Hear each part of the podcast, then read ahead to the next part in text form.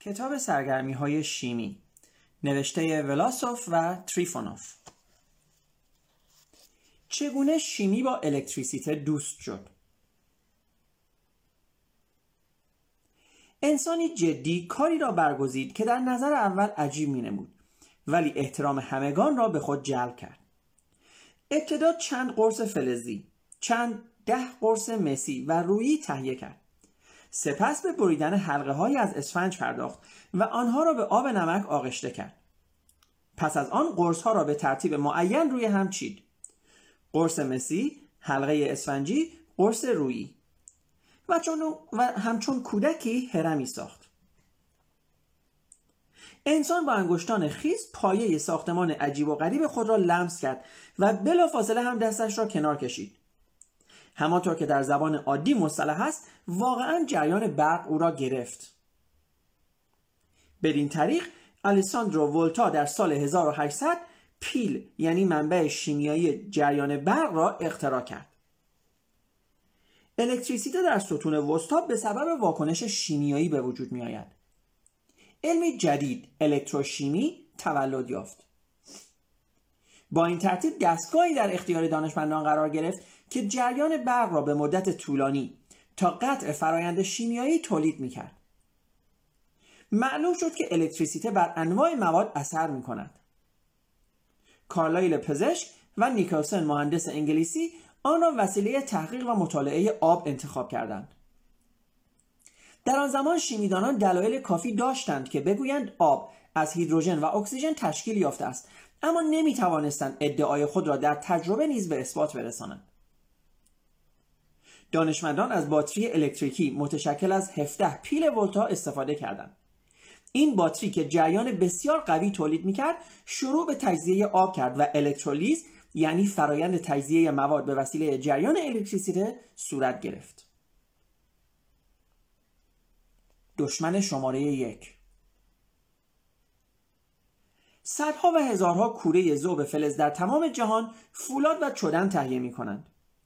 اقتصاددانان کشورهای مختلف به طور دقیق حساب می کنند امسال چند میلیون تن فلز تهیه شده است و پیش بینی می کنند چه مقدار در سال آینده به دست خواهد آمد. ولی همان اقتصاددانان از حقیقتی هیجان انگیز خبر می دهند. یک هشتم کوره ها بیهوده کار می کنند. هر سال نزدیک دوازده درصد محصول فلز بیهوده تلف می شود و قربانی دشمن بیره می شود. این دشمن در زبان معمولی زنگ نام دارد. علم آن را خوردگی یا کروژن در فلزات می نامد. نه تنها فلزات سیاه بلکه فلزات رنگین مانند مس، قل و روی نیز تلف می شوند. خوردگی اکسید شدن فلزات است. اغلب فلزات در حالت عادی خیلی پایدار نیستند. سطح درخشان فلزی اشیاء در هوا با نقش های شوم رنگارنگ اکسیدها پوشیده می شود. فلزات و آلیاژ ها با اکسید شدن بسیاری از خصایص گرانبهای خود را از دست می دهند. استحکام، کشسانی، قابلیت هدایت گرمایی و الکتریکی آنها کم می شود. فرایند خوردگی فلزات اگر شروع شد در نیمه راه متوقف نمی شود. شیطان سرخ دیر یا زود شیء فلزی را تا پایان می خورد. از برخورد مولکول های اکسیژن با سطح فلز نخستین مولکول های اکسید تشکیل می شود. لایه نازک اکسید پدیدار می شود. این لایه بسیار سست است و چون غربال اتم های فلز را غربال می کند تا به سرعت اکسید شود. مولکول های اکسیژن نیز از منافذ لایه به اعماق فلز نفوذ می کنند و کار تخریب را ادامه می دهند. گازهای کلور، فلوئور، سولفور، سولفید و سولفید هیدروژن دشمنان کم خطرتر فلزات نیستند. شیمیدانان پدیده تأثیر گازها بر فلزات را خوردگی گازی مینامند. اما محلول ها چطور؟ آنها هم برای فلزات خطرناکند. مثلا آب معمولی دریا. کشتی های عظیم اقیانوس پیما را گاه به گاه برای تعمیرهای اساسی به تعمیرگاه می آورند تا روکش کف و دیوارها را که به وسیله خوردگی خورده شده است عوض کنند. داستانی بشنوید از یک آمریکایی که چگونه دچار اشتباه محاسبه شد. او می‌خواست عالیترین کشتی تفریحی جهان را در اختیار داشته باشد. طرح ساختمان آن را سفارش داد. نامی مهیج برای آن انتخاب کرد. بانگ دریا. از پول دریغ نکرد. مجریان طرح منتهای کوشش را به عمل آوردند تا مشتری را خوشنود سازند. اندکی باقی ماند. تزیین اتاق کشتی. اما کشتی به دریا نرسید.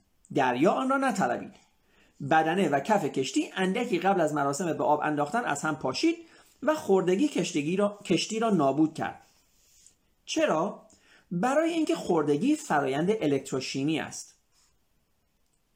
سازندگان کشتی روکش کف آن را از مونل متال آلیاژ مونل متال آلیاژی از نیکل و مس ساخته بودند. این کار آنها درست بود زیرا مونل متال هرچند که گرانبهاست اما در عوض در آب دریا در مقابل خوردگی پایدار است. پایدار است ولی از نظر مکانیکی خیلی محکم نیست. و بنابراین لازم شد سایر قسمت های کشتی را از فلزات دیگر بسازند. قسمت های دیگر را از فولاد مخصوص ساختند و همین هم کشتی را نابود کرد. در محل تماس مونل متال و فولاد پیل قوی به وجود آمد و کف سریعا فاسد شد. پایانی غمانگیز در انتظارش بود. اندوه میلیونر قابل وصف نبود اما بر سازندگان کشتی لازم آمد تا برای همیشه یکی از قوانین خوردگی را به خاطر بسپارند. اگر به فلز اصلی فلزات دیگر فلزاتی که با آن پیل می‌سازند اضافه کنیم سرعت خوردگی به شدت افزایش مییابد. و راه های مبارزه با آن. در دهلی ستونی عجیب وجود دارد که قرنها پیش برپا شده است. برای آن عجیب که از خالصترین آهن ساخته شده است. گذشت زمان هیچ تغییری در آن ایجاد نکرده است. قرنها میگذرد و ستون هنوز نو است. زنگ نمی‌زند. گویی که خوردگی در اینجا از عادت خود دست برداشته است. حال فلزسازان قدیمی چگونه موفق به ساختن آهن خالص شدهاند؟ خود بزرگترین معماست کسی می گفت که این کار کار دست بشر نیست. گویا بیگانگانی از دنیاهای دیگر این ستون را به یادبود اقامت خود در کره زمین بنا کردند.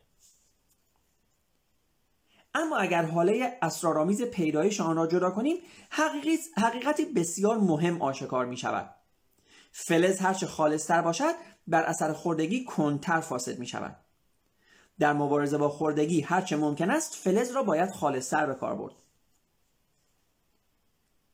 اما نه تنها مسئله خلوص بلکه خوب به عمل آوردن سطح فلز نیز اهمیت دارد. دانشمندان و مهندسان موفق شدند به سطح صاف ایدئال دسترسی یابند. فراورده های با سطح فوق العاده صاف در ساختمان راکت ها و سفینه های کیهانی مورد استفاده قرار گرفتند. با این ترتیب آیا مسئله مبارزه با خوردگی حل شده است؟ به هیچ وجه. به دست آوردن فلز بسیار خالص و به علاوه به مقدار زیاد کاری بس دشوار است و بی اندازه گران تمام می شود باز هم صنعت بیش از هر چیز ترجیح می دهد با آلیاژ ها سر کار داشته باشد و از گوناگونی خواص آنها استفاده کند شیمیدانان مکانیسم خوردگی را به خوبی مطالعه و بررسی کردند و در حالی که آماده تهیه آلیاژی تازه با خواص مورد نظر هستند جنبه خوردگی مسئله را به دقت مورد توجه قرار می دهند. اکنون آلیاژ هایی می سازند که در مقابل خوردگی پایدارند. در زندگی همه جا با فراورده هایی سر کار داریم که با قلع و روی اندود شده است. آهن را برای جلوگیری از زنگ زدگی از قشری روی یا قلع می پوشانند. این طریقه تا مدتی کمک می کند. یا شیروانی آهنی خانه ها را به یاد بیاورید که از رنگ روغنی پوشیده شده است. برای تضعیف و تقلیل خوردگی یعنی کاهش سرعت واکنش الکتروشیمی که اصل فرایند خوردگی را تشکیل می دهد مواد مخصوص عالی و غیر عالی به اصطلاح کند کننده به کار می‌برند. ابتدا کورمار کورمار ابتدا کورمال کورمال جستجو می کردند ولی تصادفا آنها را یافتند اصل سازان روسیه قبل از پتر کبیر طریقه جالب به کار می بردند برای اینکه لوله های تفنگ را از زنگ فلز پاک کنند آنها را با اسید سولفوریک میشستند. ولی قبلا در اسید سبوس گندم میریختند و با این روش ابتدایی موفق می‌شدند فلز را از حل در اسید حفظ کنند. اینک جستجوی کند کننده ها دیگر علمی دقیق است. صدها کند کننده شیمیایی خوردگی شناخته شده است. درباره سلامتی فلزات باید پیش از آنکه بر اثر خوردگی بیمار شوند اقدام کرد چنین است مسئله بزرگ شیمیدانان اتبای فلزات پرتوی درخشان چند حالت ماده شناخته شده است؟ فیزیکدانان اصر ما هفت حالت را می شمارند. سه حالت فوقالعاده معروف است. گاز، مایع، جامد. در شرایط عادی عملا با سایر حالات برخورد نمی کنیم. آری شیمی هم در طول قرنها به همین اکتفا می کرد و فقط در ده سال اخیر با حالت چهارم ماده با پلاسما سر کار پیدا کرده است. پلاسما هم گاز است اما گازی غیر عادی در ترکیب آن نه تنها ذرات خونسا یعنی اتم ها و مولکول ها بلکه یون ها و الکترون ها هم شرکت می کنند ذرات یونیزه در گاز معمولی هم وجود دارند. هرچه درجه حرارت بالاتر می رود ذرات یونیزه هم بیشتر می شوند به همین جهت مرزی روشن بین گاز یونیزه و پلاسما وجود ندارد. با این وجود به طور مشروط فرض می کنند وقتی که گاز خواصی مخصوص مانند قابلیت هدایت الکتریکی خیلی زیاد را نشان می دهد به پلاسما تبدیل می شود. هرچند در نظر اول عجیب می نماید ولی پلاسما در کائنات فرمانروای کل است. مواد خورشید و ستارگان گازهای فضای کیهانی در حالت پلاسما قرار دارند. این پلاسمای طبیعی است. در کره زمین هم آن را مصنوعا در دستگاه های مخصوص به نام پلاسماترون تهیه می کنند. گازهای مختلف مانند هلیوم، هیدروژن، اوزوت، آرگون در پلاسماترون به کمک قوس الکتریکی به پلاسما تبدیل می شود.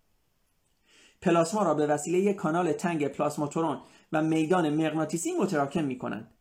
در نتیجه درجه حرارت آن به چند ده هزار درجه می رسد. شیمیدانان مدتها آرزوی چنین درجات حرارت را داشتند. درباره نقش درجات حرارت مرتفع در فرایندهای شیمیایی هرچه بگوییم مبالغه نکرده ایم. اینک این آرزو برآورده شده است و رشته جدید شیمی یعنی پلاسما شیمی یا شیمی پلاسمای سرد متولد شده است. چرا سرد؟ آری بدین جهت که پلاسمای داغ با میلیون ها درجه حرارت هم وجود دارد. فیزیکدانان به کمک پلاسمای داغ میکوشند سنتز ترمونوکلئیک یعنی واکنش هسته‌ای قابل کنترل تبدیل هیدروژن به هلیوم را انجام دهند. پلاسمای سرد برای شیمیدانان کاملا کفایت می کند. مطالعه جریان فرایندهای شیمیایی در حرارت ده هزار درجه چه جالب است. شکاکان می‌گویند زحمت بیفایده است زیرا در چنین محیط داغ فقط یک سرنوشت تخریب تجزیه پیچیده ترین مولکول ها به اتم ها و یون های جداگانه در انتظار تمام مواد است. منظره حقیقی پیچیده تر است. پلاسما نه تنها خراب می کند بلکه ایجاد هم می کند به کمک پلاسما تا کنون فرایندهای سنتز ترکیبات شیمیایی جدید عملی شده است. در این بین ترکیباتی وجود دارند که سنتز آنها به روش های دیگر عملی نیست. اینها موادی عجیب هستند که در هیچ کتاب شیمی نیامده است. Al2O Ba2O3 SO SiO CaCl و الی آخر. عناصر در این ترکیبات والانس های غیر عادی و خلاف قاعده از خود نشان می دهند. اینها همه البته خیلی جالب است اما پلاسما شیمی در مقابل خود عملا وظیفه مهمتری دارد تهیه سریع و ارزان مواد گرانبها اینک چند کلمه درباره کامیابی های پلاسما نقش عظیم استیلن در بسیاری از فرایندهای سنتز عالی مانند تهیه پلاستیک، کاوچو، رنگها و داروها بر کسی پوشیده نیست. اما استیلن را امروز هم به روش قدیمی تهیه می کنند. کربید کلسیوم را به وسیله آب تجزیه می کنند. این طریقه هم گران و هم نامناسب است. در پلاسماترون وضع شکلی دیگر دارد به کمک هیدروژن پلاسما با حرارت 5000 درجه را تولید می کنند جریان پلاسما انرژی عظیم خود را به رآکتوری مخصوص می‌برد که متان وارد آن می شود در این شرایط در طول یک ده هزارم ثانیه بیش از 75 درصد متان به استیلن تبدیل می شود عالی است؟ بدون شک. افسوس همیشه چیزی مانع می شود همین که استیلن لحظه بیشتر در محیط بیاندازه داغ پلاسما قرار می گیرد شروع به تجزیه می کند پس باید درجه حرارت را به سرعت تا حالت بی خطر پایین آورد. این کار را می توان به روش های گوناگون انجام داد اما مشکلات فنی بسیار است. فعلا موفق شدند فقط 15 درصد استیلن تشکیل شده را از تجزیه شدن برهانند. خب باز هم بد نیست. در آزمایشگاه ها روش های تجزیه پلاسما شیمیایی هیدروکربن‌های مایع ارزان به استیلن، اتیلن و پروپیلن مورد مطالعه قرار گرفته است. اما مسئله دیگر که به نوبه خود خیلی مهم است شرکت دادن اوزوت هوا در ترکیبات شیمیایی تهیه ترکیبات اوزوددار مانند آمونیاک از راه شیمیایی کاری دشوار، پیچیده و پرخرج است. چند ده سال قبل کوشیدند الکتروسنتز اکسیدهای اوزوت را در مقیاس صنعتی عملی کنند اما این کار از نظر اقتصادی با صرفه نبود پلاسما شیمی در این مورد دارای آینده‌ای بهتر است. خورشید در نقش شیمیدان. روزی استفنسن مخترع لوکوموتیو با دوست خود بکلاند زمینشناس در کنار نخستین راه آهن انگلستان گردش می‌کرد. به زودی قطاری نمایان شد. استفنسن پرسید بکلاند بگو ببینم چه چیز باعث حرکت این قطار می شود دست های راننده که یکی از لوکوموتیو های شگفتانگیزت را میراند؟ نه. بخار آبی که ماشین را به حرکت در میآورد؟ نه. آتشی که دیگ بخار را گرم می کند باز هم نه. لوکوموتیو را خورشید به حرکت در می آورد خورشید در آن زمانهای دور به گیاهان زندگی بخشید. گیاهان سپس به زغال تبدیل شدند و راننده اینک آن را در آتشخانه لوکوموتیو ریزد تمام موجودات زنده به ویژه گیاهان وجود خود را مرهون خورشیدند. آزمایش کنید و گیاهی را در تاریکی پرورش دهید. به جای ساقه های سبز آبدار رشته های نازک و رنگ پریده به دست خواهید آورد. زیرا کلروفیل ماده رنگی برگ سبز تحت تاثیر نور گاز کربونیک هوا تحت تاثیر نور زیرا کلروفیل ماده رنگی برگ سبز تحت تاثیر نور گاز کربونیک هوا را به های پیچیده مواد عالی که جرم اصلی گیاه را تشکیل می‌دهند تبدیل می کند. پس خورشید یا درستتر بگوییم اشعه خورشید چینیدانی بزرگ است که سنتز همه مواد عالی را در گیاهان انجام می دهد. ظاهرا همینطور است. بیهوده نیست که فرایند جذب اسید کربونیک به وسیله گیاه را فتوسنتز نامیدند. معلوم شده است که بسیاری از واکنش های شیمیایی تحت تاثیر نور انجام می گیرد. حتی رشته خاص از شیمی وجود دارد که این واکنش ها را تحقیق و مطالعه می کند و آن را فتوشیمی می نامند. ولی هنوز تحقیق واکنش های فتوشیمیایی در آزمایشگاه ها به تشکیل سفید مانندها و هیدرات های کربن منجر نشده است. در صورتی که این ترکیبات محصولات اولیه فتوسنتز گیاهان هستند. گیاه برای سنتز مولکول های عالی خیلی پیچیده در مرحله اول فقط اسید کربونیک، آب و نور خورشید را به کار می‌برد. اما ممکن است موادی دیگر هم باشند که در این واکنش ها نقشی به عهده داشته باشند. کارخانه ای را پیش خود مجسم کنید که کربنات سودیوم، نفت، شوره، شوره پتاسیم و غیره از طریق لوله وارد آن می شود و ماشین های پر از نان، کالباس، قند از دروازه ها خارج می شود. البته خیال بافی است ولی چیزی شبیه به آن در گیاهان صورت می گیرد. معلوم شده است که در گیاهان کاتالیزورهایی مخصوص وجود دارد. این کاتالیزورها را فرمان یا آنزیم مینامند هر فرمان نیز واکنشی را فقط در جهتی معین به پیش می‌برد در نتیجه در فتوسنتز تنها یک شیمیدان یعنی خورشید عمل نمی کند بلکه همکاران آن یعنی فرمانها یا کاتالیزورها هم شرکت می کنند. خورشید انرژی مورد احتیاج برای واکنش را در اختیار می‌گذارد و فرمانها واکنش را در جهت لازم پیش می‌برند هرچند هنوز نمی‌توانیم امتیاز ساختن بسیاری از مواد را از دست طبیعت و از جمله گیاهان خارج کنیم اما می‌توانیم آنها را وادار کنیم تا در مواردی در جهت لازم عمل کنند به تازگی کشف شده است که گیاهان در روشنایی نور با طول موجهای متفاوت مواد با طبیعت شیمیایی متفاوت می‌سازند. مثلا اگر به گیاهان اشعه قرمز زرد بتابانیم مهمترین ترکیباتی که در نتیجه فتوسنتز به دست میآید هیدرات های کربن خواهد بود.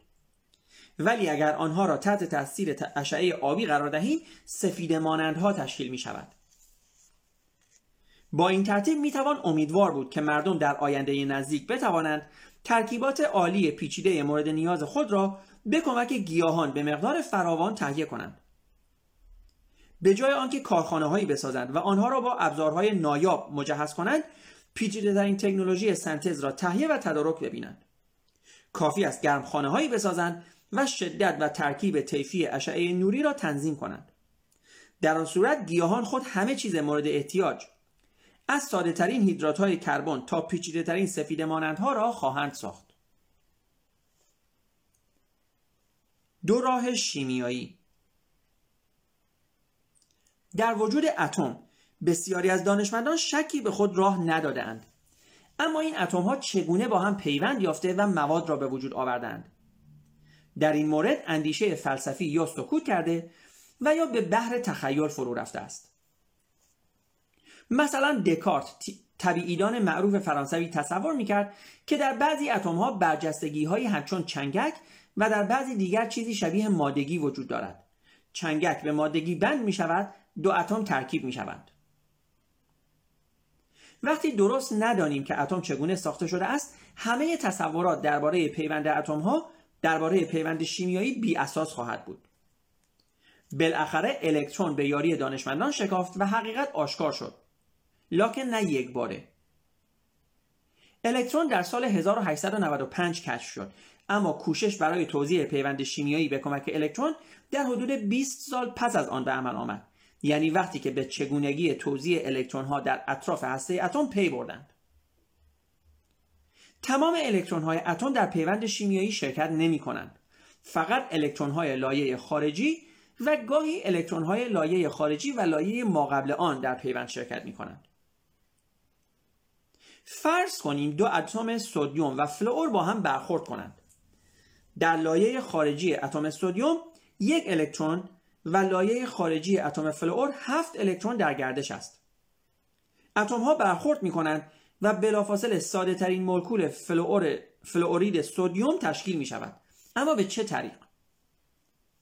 اتم سودیوم به آسانی از الکترون خارجی خود جدا می شود در این عمل سودیوم به صورت یون مثبت در می آید و لایه الکترونی پیشین آشکار می شود این لایه دارای 8 الکترون است و کندن الکترون از این اکتت یا هشتگانه خیلی ساده و سهل نیست اتم فلور برعکس با آمادگی کامل یک الکترون را در لایه خارجی خود میپذیرد و آن را مانند سودیوم با 8 الکترون تکمیل می کند. در عین حال یون منفی فلور در صحنه ظاهر می شود. منفی به سوی مثبت کشیده می شود. نیروهای الکتریکی یونهای مثبت و منفی سودیوم و فلور را محکم به هم پیوند می دهد. بین آنها پیوند شیمیایی به وجود می آید. این پیوند را یونی می نامند. پیوند یونی از انواع مهم پیوندهای شیمیایی است. پس چرا مثلا ترکیبی چون مولکول فلور F2 وجود دارد؟ اتم های فلور که نمی توانند الکترون ها را از لایه خارجی خود دور کنند و یون های با بار مخالف در اینجا به دست نمی آید. پیوند شیمیایی بین اتم های فلور به کمک جفت الکترون به وجود می آید. هر یک از اتم ها یک الکترون برای استفاده مشترک اختصاص می دهد. در نتیجه در لایه خارجی هر یک از اتم ها 8 الکترون نمایان می شود. چنین پیوندی را کووالانسی نامیدند. قسمت اعظم ترکیبات شیمیایی شناخته شده به کمک پیوندهای شیمیایی یونی و کووالانسی به دست می آید. شیمی و تشعشع. هنوز شیمیدانان برگ سبز را اختراع نکردند اما در عمل برای اجرای واکنش فتوشیمیایی نور را به کار می‌برند. راستی فرایندهای فوتوگرافی یا عکاسی نمونه ای از اعمال فتوشیمی است. شیمیدانان تنها به اشعه نورانی اکتفا نمی کنند تشعشع رنتگنی و رادیواکتیوی نیز با انرژی عظیم وجود دارد. اشعه رنتگنی هزارها بار و اشعه گاما میلیون ها بار بخشتر از اشعه نورانی است. مگر ممکن است شیمیدان به آنها توجه نکنند اینک در انسیکلوپدیا و کتابهای درسی کتابهای اختصاصی و مقالات در کتابچه های عام فهم و رساله ها اصطلاحی نو پدید آمده است. شیمی رادیاسیون. علمی که, علمی که تأثیر تشعشعات را در واکنش های شیمیایی مطالعه می کند علمی جوان است اما برای خودستایی چیزکی دارد. مثلا شیمیدانان فرایند کراکینگ نفت را به کار می‌برند. در این عمل ترکیبات عالی پیچیده موجود در نفت به مواد ساده شکسته می شوند. از آن جمله هیدروکربن‌هایی تشکیل می شوند که در ترکیب بنزین شرکت دارند. کراکینگ را در حرارت مرتفع و در حضور کاتالیزور در مدت نسبتا طولانی انجام می دهند. این روش قدیمی است اما کراکینگ به روش جدید نه نیازمند گرما و مواد فعال کننده شیمیایی است و نه به چندین ساعت کار احتیاج دارد. در روش جدید از تشعشع گاما استفاده می کنند و کراکینگ تشعشعی انجام می گیرد. تشعشع همچون مخرب وارد عمل می شود و مولکول های پیچیده عالی را متلاشی می کند. اما نه همیشه. اگر هیدروکربن‌های گازی گازی گازی شکل سبک اگر هیدروکربن‌های گازی شکل سبک مانند متان، اتان و پروپان را تحت تاثیر جریان الکترون ها اشعه بتا قرار دهیم مولکول های پیچیده تر های مایع سنگین تر تشکیل می شود و به جای تخریب تشعشعی سنتز تشعشعی صورت می گیرد. این خاصیت به هم دوختن مولکول ها در فرایند پلیمریزاسیون مورد استفاده قرار می گیرد. پلی اتیلن را همه می شناسند اما همه نمی‌دانند که تهیه آن کاری بس دشوار و پیچیده است. پلیمریزاسیون در فشارهای زیاد در حضور کاتالیزورهای خاص و در دستگاه مخصوص عملی می شود. اما پلیمریزاسیون تشعشعی به این چیزها احتیاج ندارد و پلی اتیلین تشعشعی دو بار ارزانتر به دست می آید. این بود شمه ای از کامیابی های شیمی تشعشعی که بیش از پیش چشمگیرتر می شود. اما تشعشع رادیواکتیوی نه تنها دوست انسان است بلکه دشمن وی نیز به شمار می آید. دشمنی هیلگر و بیره که موجب مرض تشعشع می شود. فعلا دستورهای همه جانبه برای مبارزه با این بیماری سخت وجود ندارد. بهتر از هر چیز قرار نگرفتن در برابر تشعشع رادیواکتیویته است. چگونه؟ بلوک های سربی بتون به زخامت چند متر قشرهایی زخیم از فلز و سنگ اشعه و سنگ اشعه رادیواکتیوی را جذب می کند. قابل اطمینان است اما خیلی گران تمام می شود و به علاوه حجیم و نامناسب است. حال شخصی در لباس سربی شبیه فضانوردان را پیش خود مجسم کنید. شیمیدانان کجا هستید؟ مگر نمی توانید راهی ساده تر بیابید که انسان را از تشعشع محفوظ نگاه دارد. نخستین آزمایش ها در این جهت عجالتا فقط آزمایش به عمل آمده است. اشعه رونتگن یا ایکس آنا بر صفحات عکاسی اثر می کند و قشر حساس امولسیون های نقره را متلاشی می کند. شیمیدانان ایتالیایی در حدود چهار سال پیش آزمایش های انجام دادند. آنها سطح حساس صفحه عکاسی را با محلول ترکیبات غیرآلی سلفات تیتان و اسید سلنیوم خیس کردند و معلوم شد که صفحه حساس حساسیت خود را نه تنها در مقابل نور مرئی بلکه در مقابل اشعه رنتگن نیز از دست داده است آیا ممکن است واکنش شیمیایی بین این مواد و برومید نقره صورت گرفته باشد و ترکیباتی جدید تشکیل یافته باشد که در مقابل تشعشع پایدارند به هیچ وجه. هیچ نوع واکنش شیمیایی صورت نگرفته بود و وقتی که صفحه حساس را با آب به خوبی شستند حساسیت خود را از نو باز یافت. خلاصه مسئله هنوز روشن نیست و این فقط اشاره‌ای به امکان غیرمنتظره حفاظت از تشعشع است. شخصی را در خیال مجسم کنید که لباس کاملا عادی آغشته به ترکیب شیمیایی پوشیده است ترکیبی که جلوی تشعشعات مرگبار را می‌گیرد طولانی ترین واکنش شیمیدانان در سالهای اخیر صدها و هزارها ترکیب عالی بسیار پیچیده را در آزمایشگاه های خود ساختند. چنان پیچیده که رسم فرمول های ساختمانی آنها روی کاغذ دشوار است. یکی از عظیمترین پیروزی های شیمیدانان بدون شک سنتز مولکول سفید مانند است. سخن از سنتز شیمیایی انسولین هورمونی است که متابولیسم هیدرات های کربن را در ارگانیسم به عهده دارد. هنوز بعضی از قسمت های ساختمان این مولکول سفید مانند بر شیمیدانان متخصص نیز معلوم نشده است.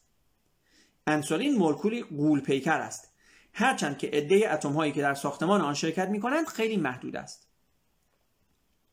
برای سادگی فرض می کنیم که مولکول انسولین از دو قسمت از دو رشته A و B تشکیل یافته است. این رشته ها با یکدیگر با اتصال دیسولفیدی پیوند یافتند. به عبارت دیگر مثل این است که بین آنها پلی از دو اتم گوگرد کشیده باشند نقشه تعرض اساسی به انسولین چنین بود رشته های A و B را جداگانه بسازند و سپس آنها را طوری با یکدیگر پیوند دهند که بین آنها به طور حتم پل دیسولفیدی به وجود آید برای تهیه رشته A شیمیدانان مجبور شدند نزدیک به 100 واکنش پی در پی انجام دهند برای ساختن رشته B بیش از 100 واکنش صورت گرفت. کار ساختن دو رشته چندین ماه طول کشید. اما بالاخره هر دو رشته به دست آمد. حال میبایستی آنها را به یکدیگر پیوند می‌دادند. محققان در اینجا هم با دشواری های بزرگ روبرو شدند و بارها با یأس و نومیدی دست و پنجه نرم کردند. با وجود این در شبی فراموش نشدنی در یادداشت آزمایشگاه نوشته کوتاه نمودار شد. مولکول انسولین تماما ساخته شد. دانشمندان انسولین را به صورت مصنوعی در دویست در دویست و بیست و سه مرحله پی در پی ساختند. به این ارقام بیاندیشید. تا به حال هنوز حتی یکی از ترکیبات شیمیایی معلوم با این دشواری تهیه نشده است. ده نفر در حدود سه سال بدون وقفه کار کردند. بیوشمیست ها هم خبری بسیار جالب دارند.